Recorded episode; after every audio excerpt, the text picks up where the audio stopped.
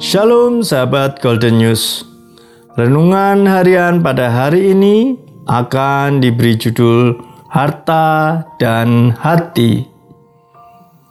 Dan bersama pada hari ini kita akan mendengarkan firman Tuhan dari Lukas pasal 12 ayat 34. Karena di mana hartamu berada, di situ jugalah hatimu berada.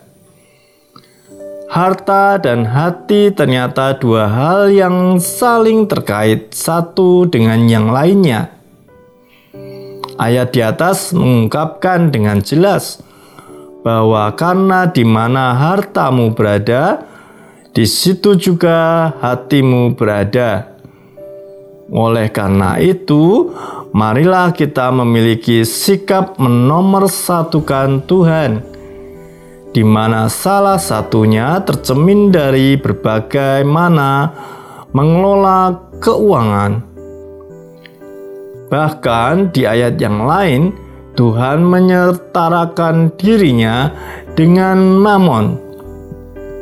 Sebab manusia sangat mudah berpaling dari Tuhan dan beralih kepada mamon atau uang jika hatimu berada pada tempat yang tepat, yaitu pada Tuhan, tentu saja kita akan menempatkan Tuhan sebagai yang utama dalam mengelola uang. Oleh karenanya, janganlah kita salah fokus untuk hati kita.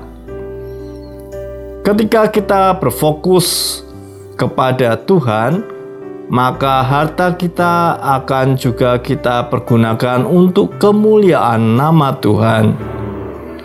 Dengan barang yang sama, yaitu uang atau harta kita, maka itu bisa menjauhkan kita dengan Tuhan, atau bahkan bisa memuliakan Tuhan.